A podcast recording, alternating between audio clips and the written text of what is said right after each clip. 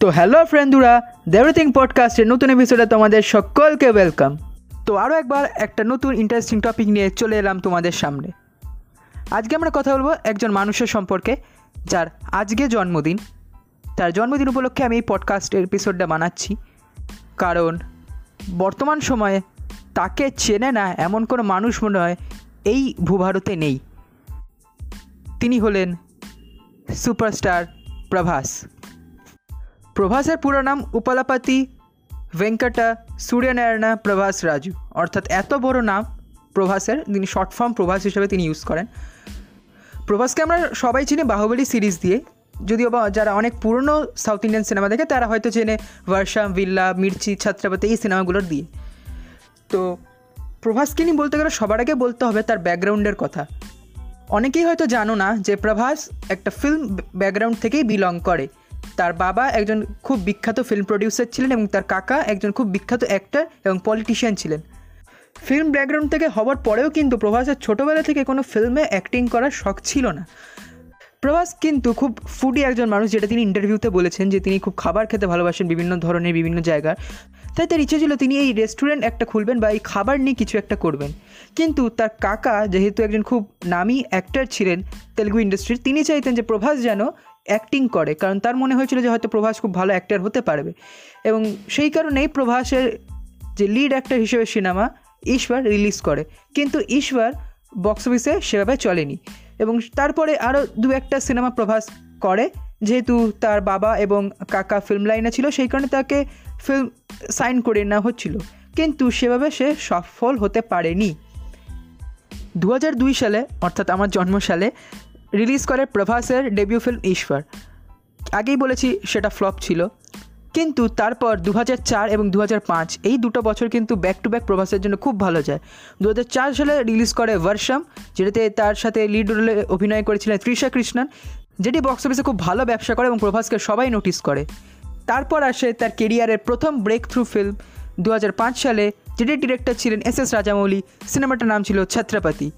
এই একই সিনেমা যেটা পরবর্তীকালে বাংলায় রিমেক করা হয়, যার নাম ছিল রিফিউজি যেটিতে প্রসেনজিৎ চ্যাটার্জি অভিনয় করেছিলেন।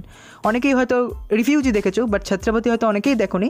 এই সিনেমাটা মাঝে মাঝে হিন্দিতে ডাবড হয়ে টিভিতে আসে, তোমরা যদি লাকি থাকো, তোমরা দেখতে পারো। এবং প্রভাসের কেরিয়ারের শুরুর দিকে কিছু বেস্ট পারফরমেন্সের মধ্যে অন্যতম হলো ছত্রপতি। এরপর তাকে আর ফিরে তাকাতে হয়নি। এরপর অনেক সিনেমা যেমন বিল্লা, মির্চি যেগুলোর কথা আগেই বলেছি, সেগুলোতে তাকে দেখতে পাওয়া যায়। এদের মধ্যে বিল্লা হলো যে সিনেমাটি সেটি হলো বিখ্যাত একটি বলিউড সিনেমা অমিতাভ বচ্চনের ডন তার রিমেক তাই বিল্লা এবং মির্চি এই দুটো সিনেমা রিলিজ করার পর প্রভাসের গুনতি তেলেগু সিনেমার টপ অ্যাক্ট্রেসদের মধ্যে হতে থাকে। এবং যবে থেকে টিভিতে হিন্দি সিনেমা ডাবড হয়ে আসার চল শুরু হয়। তার মধ্যে প্রভাসের অনেক সিনেমায় কিন্তু হিন্দিতে ডাবড হয়ে আসতে থাকে এবং যার ফলে প্রভাসের ফ্যান ফলোয়িং আরও বাড়তে থাকে। দু হাজার নয় সালে পুরী জগন্নাথ পরিচালিত একটি সিনেমা রিলিজ করে, যার নাম ছিল এক নিরঞ্জন। এটিতে প্রভাস লিড রোলে ছিলেন এবং এর নায়িকা হিসেবে অভিনয় করছিলেন কঙ্গনা রানাওয়াত। এই সিনেমাটিও কিন্তু বক্স অফিসে খুব ভালো ব্যবসা করে। এরপর আসে দু হাজার পনেরো সাল, যেটি প্রভাসকে সাফল্যের শিখরে নিয়ে চলে যায়। দু হাজার পনেরো সালে রিলিজ করে এস এস রাজামৌলির সিনেমা বাহুবলি দ্য বিগিনিং। এবং বলতে হবে না, এই সিনেমাটি রিলিজ করার পর প্রভাসের খ্যাতি কোন জায়গায় পৌঁছে গেছিল। তবে অনেকের হয়তো মনে হতে পারে অ্যাক্টিং করা কী এমন কাজ। তাদের জন্য বলে রাখি, তোমরা ইউটিউবে দেখতে পারো, বাহুবলির সময় প্রভাসের যে ট্রেনিং হতো, যে ফিটনেস ট্রেনিং হতো, সেটা তোমরা দেখতে পারো। তাহলে তুমি দেখবে কি অমানসিক খাটতে হয়েছিল প্রভাসকে ওই বডি বানানোর জন্য। এবং ওই পাঁচটা বছর যার গ্যাপে বাহুবলী ওয়ান এবং টু দুটো সিনেমা রিলিজ করে, প্রভাস আর অন্য কোনো সিনেমা সাইন করেননি।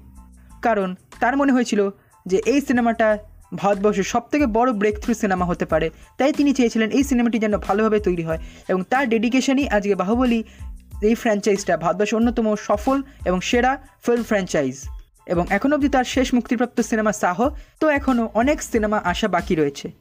প্রভাস হচ্ছেন দক্ষিণ ভারতের প্রথম অ্যাক্টার যার মোমের মূর্তি মান্দামতুসের মিউজিয়ামে রয়েছে। এক্ষেত্রেই বোঝা যায় যে তার পপুলারিটি কোন লেভেলে চলে গেছে। এবং যদি আমরা প্রভাসের নেচার দেখি, তাহলে দেখব প্রভাস খুবই হাম্বল একজন মানুষ। তিনি তার ফ্যানদের প্রচুর সাহায্য করেন চ্যারিটি ওয়ার্ক করেন এবং সবসময় মানুষের পাশে থাকেন। বর্তমান সময়ে তেলেগু ইন্ডাস্ট্রির প্রভাস একজন অন্যতম বড় স্তম্ভ। তার সিনেমা মানি একটা আলাদাই উত্তেজনা থাকে দর্শকদের মধ্যে। বিশেষত প্রভাস আমারও খুব একজন প্রিয় অভিনেতা দক্ষিণ ভারতের থেকে। আশা করি তার আপকামিং ফিল্মগুলো আরও অনেক ভালো হবে বক্স অফিসে আরও নতুন নতুন রেকর্ড বানাবে আরও নতুন নতুন কিছু আমরা দেখতে পাবো এবং তার আপকামিং প্রজেক্টের জন্য তাকে অনেক অনেক অল দ্য বেস্ট এবং আজকের জন্মদিনে আমার মতো এক ফ্যানের থেকে তার জন্য অনেক অনেক ভালোবাসা, অনেক অনেক শুভেচ্ছা।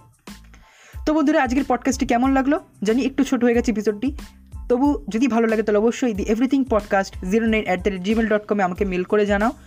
এছাড়া যদি অ্যাঙ্কার এফ এম বা স্পটিফাইতে পডকাস্টটি শুনছো, তাহলে অবশ্যই নিচে থাকা ফলো বাটনে ক্লিক করে পডকাস্টটি ফলো করো। এছাড়া যদি গুগল পডকাস্ট বা হাবাপারে যদি পডকাস্টটি শুনছো, তাহলে অবশ্যই সাবস্ক্রাইব করে দিও। তো দেখা হচ্ছে পরবর্তী পডকাস্টের এপিসোডে ততক্ষণ জন্য টাটা বাজা ভালো থেকো বাই